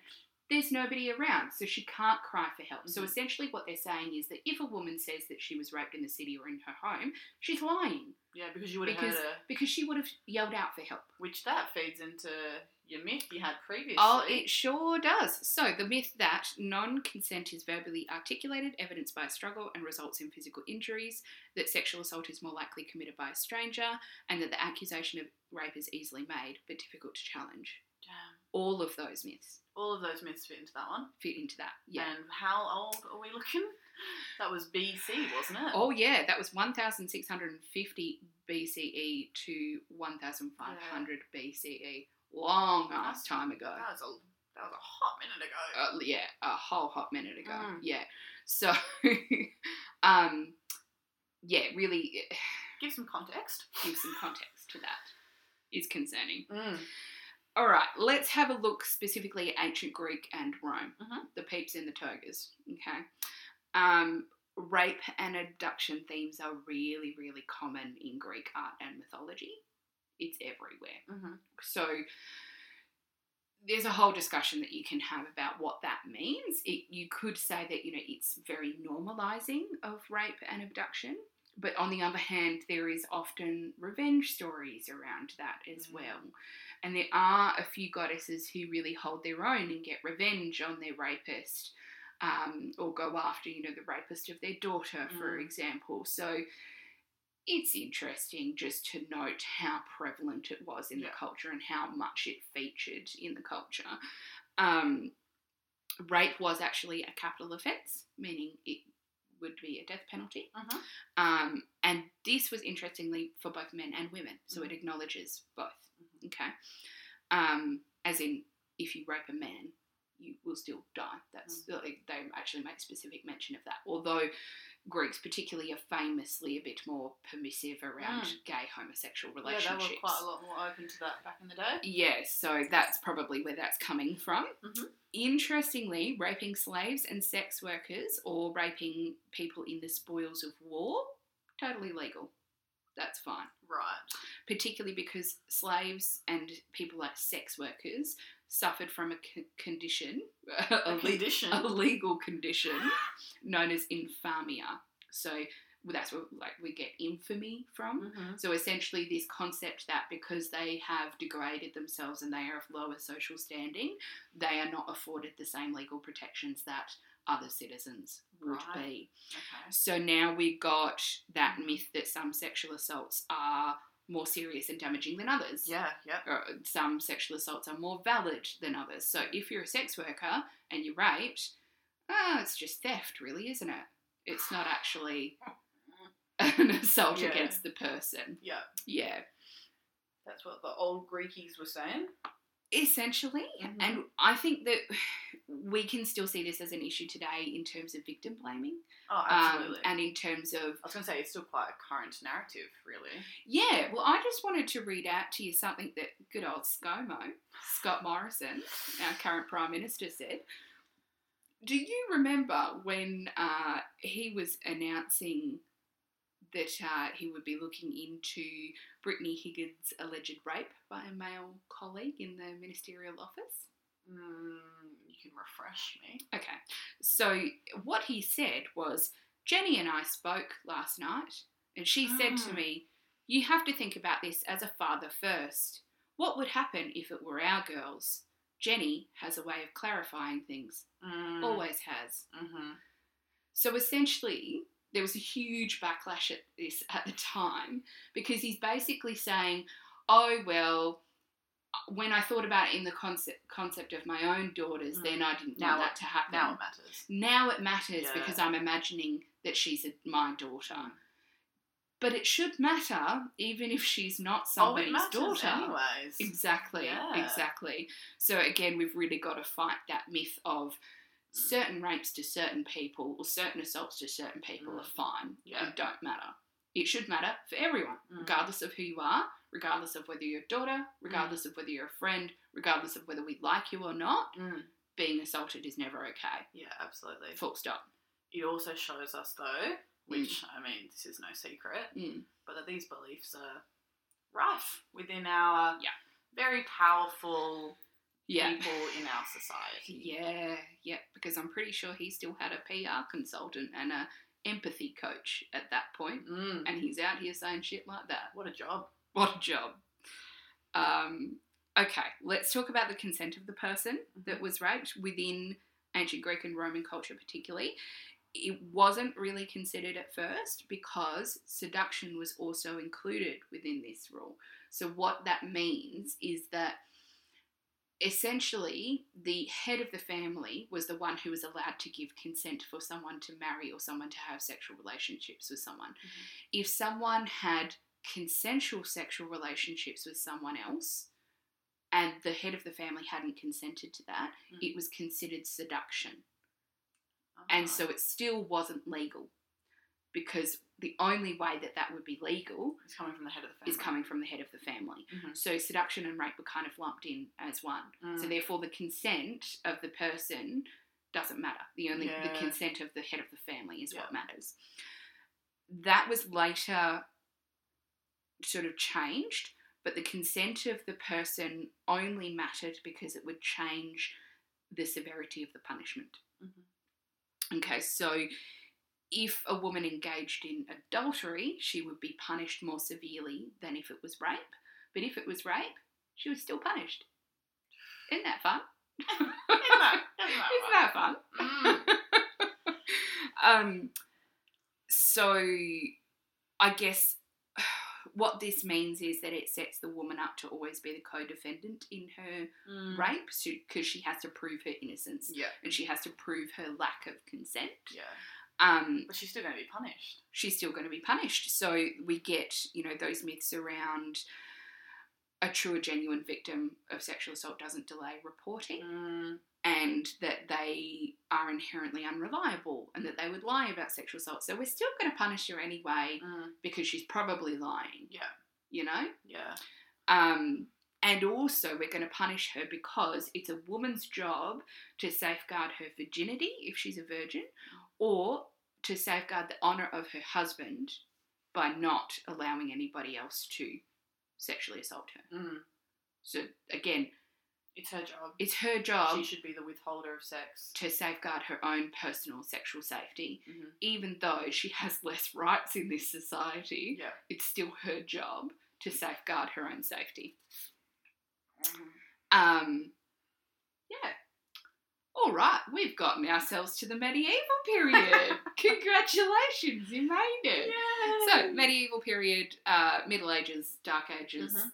all the same sort of time period. Um, so we're looking at 500 Common Era Mm-hmm. to 1500 Common Era. Mhm. So after Jesus. Mhm. Okay.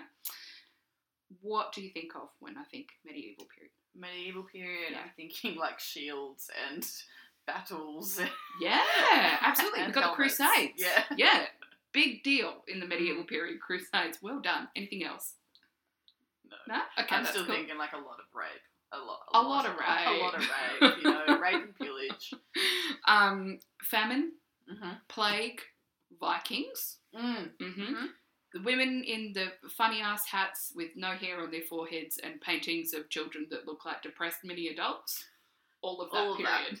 okay. Okay. Yeah. Um, so in this time, sex is framed within the idea that it is for procreation only, Mm-hmm. and that ideally you would be celibate. The holiest way to be is to be celibate. Mm-hmm. Okay. If you are, it is sort of acknowledged that people are going to have sex, Mhm. and so the only way to do that in the sort of least sinful way possible Mm-hmm. is to do it within marriage. Right. So the church is very much encouraging people to get married because they know that they're going to fuck, mm-hmm. and so like if you have to fuck, Just do it. do within it a within marriage. Yeah. And there was this saying that it was better, better to marry than to burn. So essentially, it's better to marry and have sex than to go to hell for having Yeah. sex outside of marriage. Gotcha. Okay. Um, women at the time were actually seen as hornier than men. I know. Okay, medieval. Right? So they had this idea of the humours, okay, which were different states that people were in. Uh-huh. Men were considered as hot and dry, and oh baby, hot yeah, and baby. dry. I'm so hot and dry for you, baby.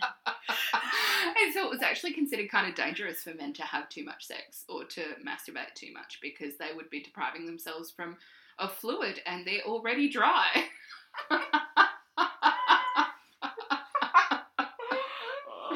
Um, whereas women were considered cold and wet. Therefore, semen's really great for them because Come here with your body it would heat. it would warm them up. wow. Yeah. Uh, and they're already wet, so they can't really get much wetter. okay. Weird time. Weird it, wa- it was a weird time. Yeah, right? we have a little bit of a mix up. Um, it was also believed that in order to conceive, a woman must also orgasm. Interesting. Very we cared about right? women's orgasm. We cared so much about women's orgasms because technically the only sin free way to have sex is in procreation. and so you always want people. So you orgasming. always want women to orgasm because without both the man and the woman orgasming, you can't procreate. And the only purpose or the only holy Mm. purpose for sex is procreation, That's right? forward. I know. So they believed that essentially, like the man ejaculates and has semen, or what Mm. they would call the seed. I know, Mm, creepy.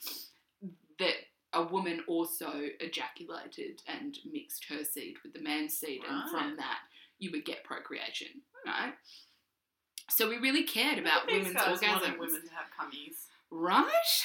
Um, so both the man and the woman within marriage had the right to Mm-hmm. demand sex from their partner. Nice. Right. So they had the legal right to sex from their partner, Yeah. Okay. which led to some really interesting annulments Mm. where people would accuse the other person of withholding or being unable to give them sex. Yeah. Okay. Because that's the purpose of marriage, right? Is Yes. sex and procreation. Mhm. So there's actually like recorded incidents of women accusing their husbands of being impotent, and then they would get sex workers in to try and get the men off to then prove. So like this guy would be in front of a whole bunch of people being jacked off by a oh prostitute God. She's like, see, to see? prove wow. to prove whether or not he's Oh impotent. my god. Yeah. Yeah. That gets you hard. Talk about performance anxiety. Yeah, my lord. oh, yeah, whole new meaning to edging. If you're thinking, don't come, don't come, Don't don't, come. Oh, God. um, What scenario. so, I mean, the other thing to remember is that having rights doesn't necessarily mean that you can exercise them Mhm. because women still didn't have the vote. Women still weren't Mm, taken mhm. as seriously as men within legal proceedings. Hmm. So, women did have the right um, to demand sex but may not have successfully been able to prosecute that, Yeah. particularly if he could then get off with a prostitute. Um, rape was a capital punishment, Mm-hmm. so death sentence, Right. but it was very rarely successfully prosecuted. Mhm. Um, yeah, that's kind of how it was. So Yeah. even though it technically was, Was punishment. in practice, don't think it would have been that much. Yeah. Um, and we still have all of that bullshit around virginity still Yeah. existing There was still quite place. a lot of like eye for an eye stuff back then as well, wasn't there? Yeah, I think it was more probably what would have been more prevalent is the marrying your rapist Mm. in order to preserve the, the honor of the family, um, Mhm. and but like paying fines or dowries to families right. if you've taken a woman's honor. Um, what's interesting about the time is that in order to be married, you didn't actually have to have a priest or anyone present. You could actually just say the vows to each other. So there is some incidences where it's it's not certain, but it seems that young lovers may have forced their families to allow them to marry each other by saying the vows, and then they're Mm. technically married. and there's nothing anybody can do about it, Wow. essentially. Um, so, yeah. Interesting.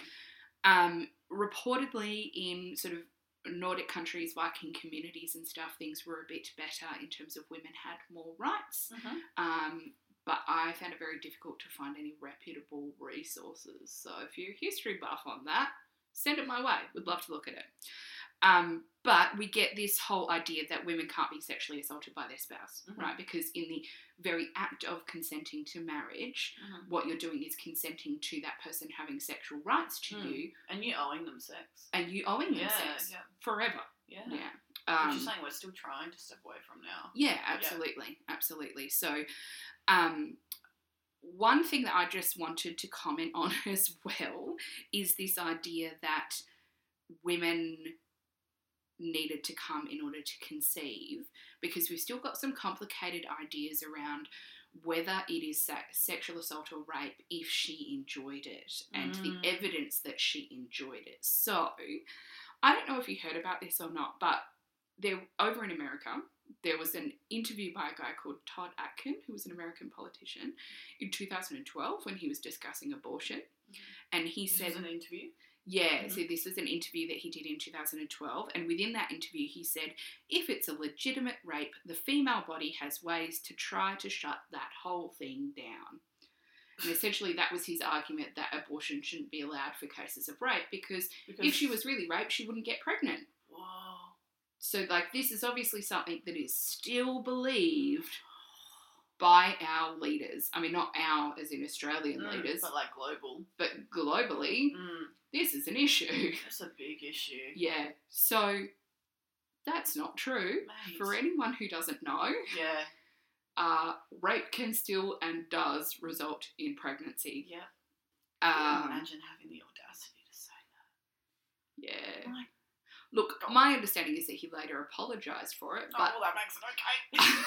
I mean, the, the concern for me is more that he, that was his legitimate No, belief. but that's what I mean. Is like it's yeah, it's not even the saying it. It's Yeah. like because even him apologizing, I'm like, yeah, cool, great. You realize that no one else agrees with you, but I'm Yeah. like, you still obviously that's how you feel. That's what you think. That's well, that's what you believe to be true. yeah. Which, if you believe that to be true, how many other people believe that to be true? yeah.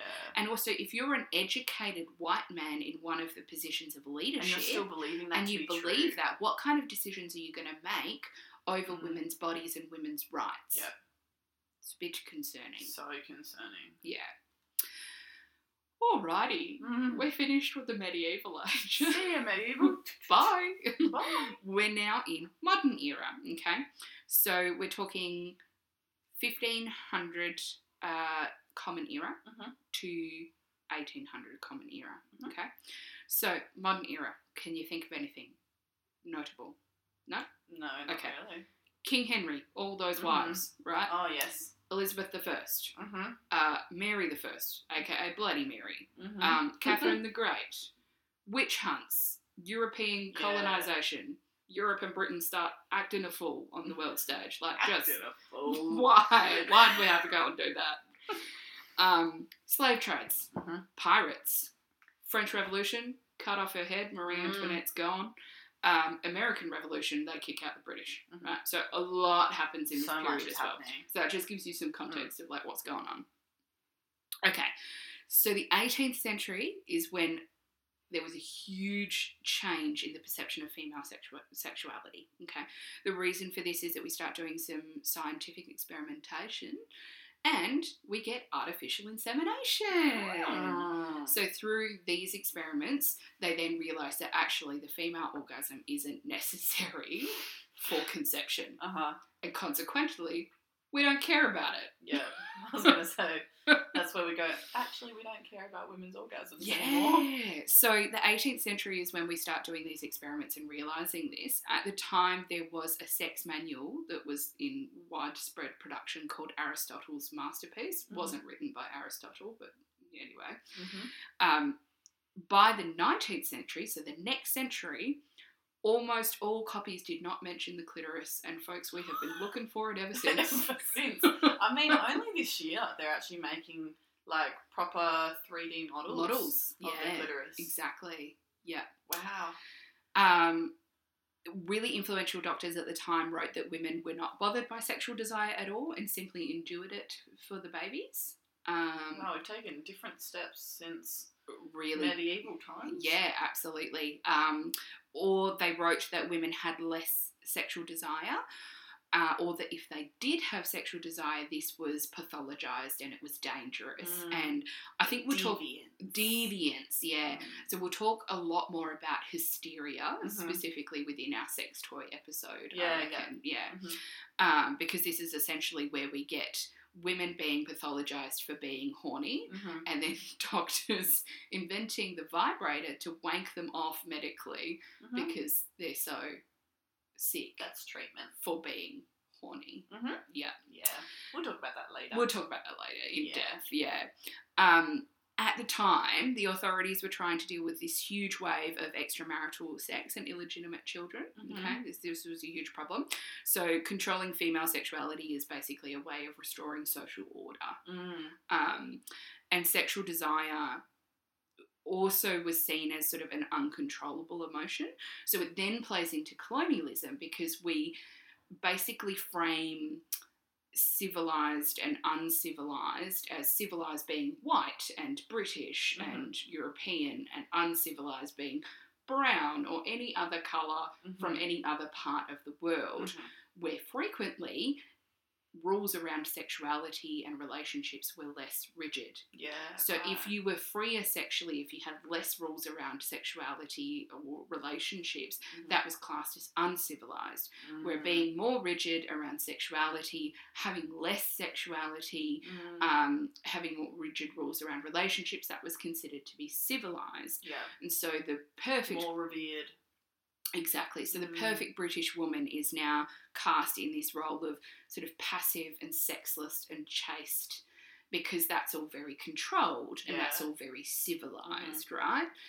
Um, also, the Victorian era is very much about sort of man's dominion over nature and our ability to control nature because we're you know starting up factories and we're really Mm. industrializing and urbanizing at the time so sort of uncontrolled sexual urges was considered to be a natural force and something to be dominated Mhm. just like the natural landscape or natural resources Yeah. Right. Um, so, because women are starting to be cast as this sort of passive, chaste, sexless version Mm. of themselves, Yeah. The women who have more And Ill- that's being idolized as well. that's being idolized as well, and because there's so many illegitimate children, and there's a huge amount of prostitution as well, women then start to be, particularly women with illegitimate children, start to be cast as more victims of Mhm. men rather than. You know, some of them were also cast as the sort of the, the, the victims of their own wantonness, Mhm. but that w- wantonness was itself pathologized. So the ideal and quote unquote normal woman didn't have that wantonness or that sexual desire. So other women were more victims Mm. of men. Um, there was a lot of other social problems at the time. So, prostitution, as I said, was at an all time high. Venereal disease Mm. was also at an all time high. Um, child prostitution and slavery was becoming a big issue and a big scandal. Yeah. Alcoholism and domestic abuse, huge problem. Single mothers had essentially no protection or assistance from the government, Mhm. and women got paid less and could do less jobs and had poorer working conditions. Yeah, right. So we have enter the suffragettes. Do you Mhm. know anything about the suffragettes? S- Some things. Uh, what do you know? Uh, I mean, when I think suffragettes, I think Mary Poppins. Yeah, yeah. Um, and I think women's rights. Yes, Yeah. absolutely. So uh, the suffragettes basically pointed out how men had all the protections in society Mhm. and that society had failed to adequately protect women Mhm. and so women should be able to get the vote in order to vote in legislation which would actually protect them Yeah. because men and society had failed them and they also pointed out how a lot of the problems in society were being perpetrated by men Mm-hmm. um, so we start to get more of that framing around the myth that one in three believed rape resulted from men not being able to control their sexual needs. Yeah. So we can see how that's starting to be being fed into. So we're switching the narrative from women are uncontrollable and want sex all the time to all of a sudden women actually hate sex and men are uncontrollable Mm. animals. yeah. Right? Okay. We're nearly there. we're now in the late modern period. Okay. So we're 1800 common era Mm-hmm. to current day. Mm-hmm. That's when that covers. So we're thinking Queen Victoria, Mhm. we've invented the light bulb, Mm-hmm. the car was invented, we had World War One and Two, we invented the internet. We're here. yeah. Hopefully we're not about to do World War Three, please. Mhm. yeah. So women now have the vote, thanks to the suffragettes. Cheers. Woot Woo, woot. woo, woo. Thanks, Thanks. suffragettes. Thanks very much. Divorce is also now widespread Mhm. and is becoming more legalised, much more um, commonly seen in society, which raises the question at what point during a divorce could a person continue to demand sex from their spouse if sex is a right of marriage? Right? Because divorce is not instant, divorce is not overnight. Yeah, right. Okay, so let's say you're divorcing a person and that divorce lasts months. Mm. At what point or, or at what form do you no longer allow your partner to demand sex of you? It becomes a bit of an issue, right? Mm. Um, I mean, my thoughts would be the moment that you filed for divorce. sure, yeah, You know? but like, but legally, Yeah. technically, what point are you actually allowed? Yeah. So it becomes a, complicated question Mm. because you can no longer just assume that getting married allows, the, or, or getting married implies yeah. the consent for the rest of your lives because it's now actually no longer for the rest of your lives yeah. right? Because many people do get divorced Mhm. now. Um, so there was a, the rise of the feminist movements in the 70s. They did a lot to fight for the criminalisation of marital rape. Mm-hmm. And then in the end, marital rape was criminalised in all Australian jurisdictions, starting with the partial criminalisation in 1976, Mm-hmm. uh, full criminalisation in 1981. Mm-hmm. Queensland was the last state to criminalise marital rape in Mhm. 1989, and the Northern Territory followed that in 1994. And here so we we finally got to the point where all forms of rape, Mm. including marital rape, are now illegal. Mm-hmm. Okay? It took a long Took a time. long ass time. Mm. And during that campaign of the feminists during that time in the 70s, there was a lot of backlash from society. There was a lot of, well, we can't do that because women will be accusing men left, right, and centre You're just because they didn't. the sanctity of a home. Yeah, there was a Mm. lot of backlash around the sanctity of a home. The Mm. government should be shouldn't be involved in people's bedrooms. Yeah. Um, it's an Which, like, attack I'm on. sorry, but the sanctity of a home's been ruined the moment yeah, that you have had rape yeah, yeah. it's it's an attack on the family it's Mm. an attack on yeah the society in general Mm-hmm. um and a lot of well it's just going to cause chaos and the downfall of society Mm. because women will just say that they raped them because he didn't buy her that scarf he wanted Yeah, or, right. or that she wanted Yeah. um so we got through all that Yeah, well, we got Thankfully. there. 1994. 1994 Mhm. marital rape illegal So I guess that's where we sit now. Yeah. Um, we'll probably go over like current day laws in our next episode. Yeah. Yeah. What else do you reckon we'll explore in our next episode? In the next episode, we might even just start with like rape culture generally, just Yeah. some discussions about, you know, we've just looked through history and Mm-hmm. about what that looks like. Mhm. But I guess obviously we're not living in the Stone Age anymore. Yes. So the way that rape culture is represented now is going to look very differently. So yes. our next episodes will probably unpack quite a lot around how rape culture unfolds currently, how you can see it in today's society, Yeah. the way that we continue to perpetuate that, all the sort of challenging narratives Mm. involved in rape culture and coercion, Mhm. and then sort of the changes that we're now seeing in the laws. You know, Yeah. you've just said that those laws happened in 1994. We're seeing new laws and new changes coming about consent laws and consent education. So we'll have discussions around that. Yeah. And then furthermore, consent education and just a few more discussions around some practical ways that we can sort of have some dialogue around consent as well. Yeah, yeah. So I think we're probably going to have like at- at least two more episodes focusing on this. Yeah. And then we'll move on to something else fun. Yeah, absolutely. Cool. But thank you for your history check. You're so welcome. My gosh. Yeah, look, it ended up being a lot bigger than I anticipated at Mm. first, but I think it really it was important to cover because it really sets up the foundation of why we believe all the things that we believe or why Mm. there's so many common myths that people buy into Mm. today and just how long this has been I going think on that's for. what illus- that's what is illustrated so well Yeah, is the long standingness of it. Yeah. You know, the fact that we can trace this back through years and years and years, Mm. it explains why we are still having these struggles now. yeah, And why there so many of these beliefs are so entrenched Yeah. and even for people that it impacts negatively, which is everyone, yeah, why you still have so many complex views Yes. around it because this is where these teachings have come from. yeah, exactly. Mm. Well, thank you. No worries. Okay, well, we will chat to you next time, We'll chat to you next time. Thanks, guys. Thanks. Hope you enjoyed the history check. Hope you learned something. hmm And we will chat to you on our next episode and we will see you on the socials. Amazing. Bye. Thanks. Bye. Okay, folks, that's all we have for this episode. Thank you so much for listening. If you like what you heard, please don't forget to rate, review, and subscribe wherever you get your podcasts. It really does make a difference. It helps new people to find us so that we can continue bringing you this quality content.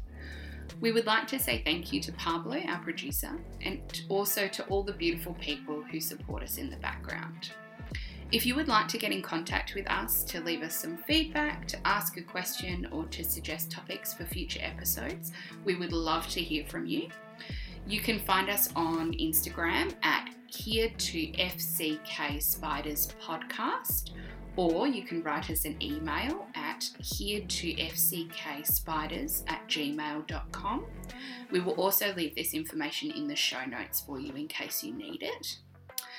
We will also include in the show notes some crisis numbers just in case any of the information that we brought up in this podcast is disturbing or distressing for you. Please do not hesitate to use these numbers if you need them. Some other options might be mental health support services in your local area or a safe friend or family member. Once again, Alysha and I would like to thank you so much for listening. We hope you have a lovely day and be kind to yourself.